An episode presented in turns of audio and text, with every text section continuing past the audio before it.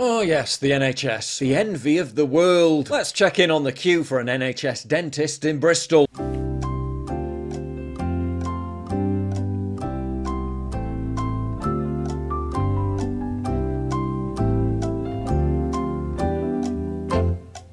Wait, this is Bristol, England, right? Funny that, because they keep telling me mass immigration has no impact on public services or healthcare, that we're importing so many new doctors, nurses, and dentists anyway, that the massive strain on the NHS is not exacerbated at all by the 800,000 net immigration we had last year, with no severe impact on schools, the housing supply, or the social cohesion of the entire country. I mean, no one voted for that, no one was asked if they wanted it, and the majority of the People don't. And call me crazy.